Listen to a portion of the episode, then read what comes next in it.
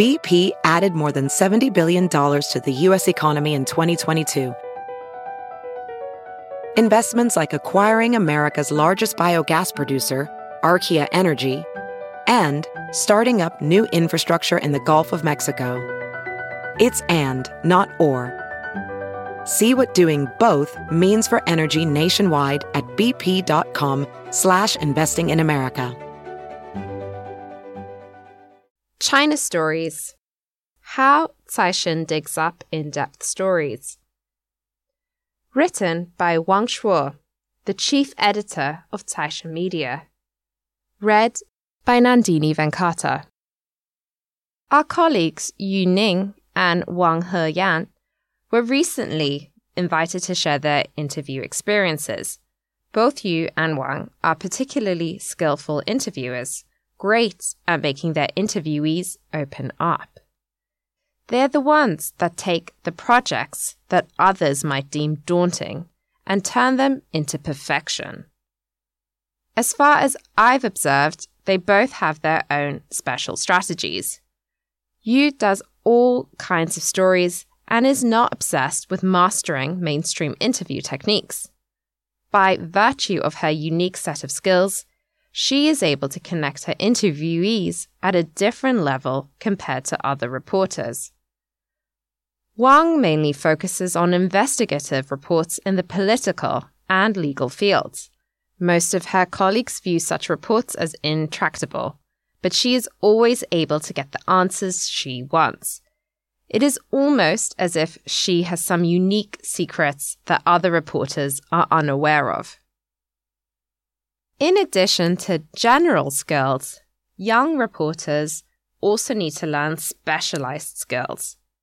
Therefore, it is necessary for them to take in the experiences shared by these two interview masters. But after listening to both of them speak, I realized that I had been wrong. There are, in fact, no big differences between Yu and Wang's skills, which once again proves that there is no secret to interviews. While listening, I scribbled down the key points they shared. First, make every effort to find potential interview sources for your story. As the pair shared, finding interviewees is not hard. The tricky part is to make them talk.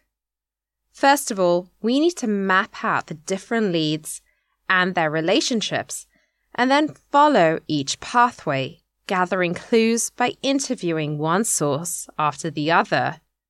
After each interview, the relationship map can be expanded until all avenues are exhausted. Second, you will need patience and composure when trying to arrange interviews. As is well known to reporters working on difficult reports, the interviewing process can be filled with setbacks. Being rejected is part and parcel of the reporter's daily work. Many reporters feel so frustrated that they give up their careers, while those who stick with their jobs will face challenges every day.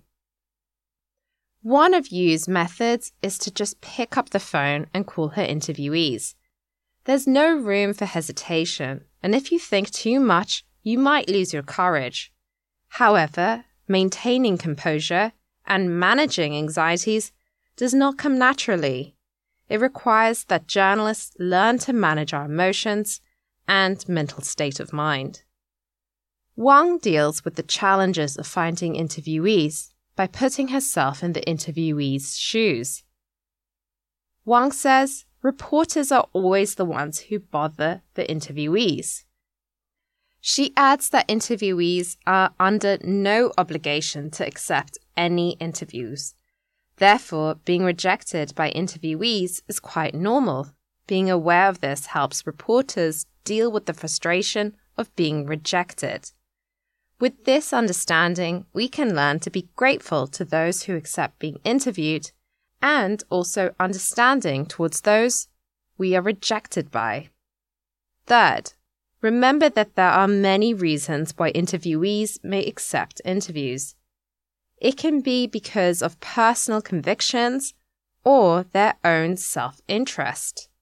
It could be a variety of reasons, including that of wanting to release their emotions and pour out their bitterness. That said, only after finding interviewees will we actually know. Fourth, build mutual trust with interviewees and gradually steer the topic in the right direction. For reporters, the best so called letter of introduction is actually the reporter's portfolio of work. In most cases, if interviewees know nothing about a reporter or the news organization the reporter works at, they may be unwilling to talk about the topic you want to bring up. In this case, we will need to understand interviewees' wariness and proactively introduce ourselves and our professional characteristics to get interviewees to recognize our value. We can talk with interviewees about topics they are interested in and gradually move toward our intended topic. After arriving at our designated topic, we will need to make interviewees aware of our value in the information network. Fifth, show respect towards interviewees. If interviewees have made it clear that they will not accept an interview, we can contact the interviewees one more time. If they still do not accept, we need to respect their decision and not contact them again. It is necessary for reporters to stay in touch with those interviewees who have accepted our interview invitations and regularly pay them visits. This will help minimize the cost of rebuilding the relationship that we have already built.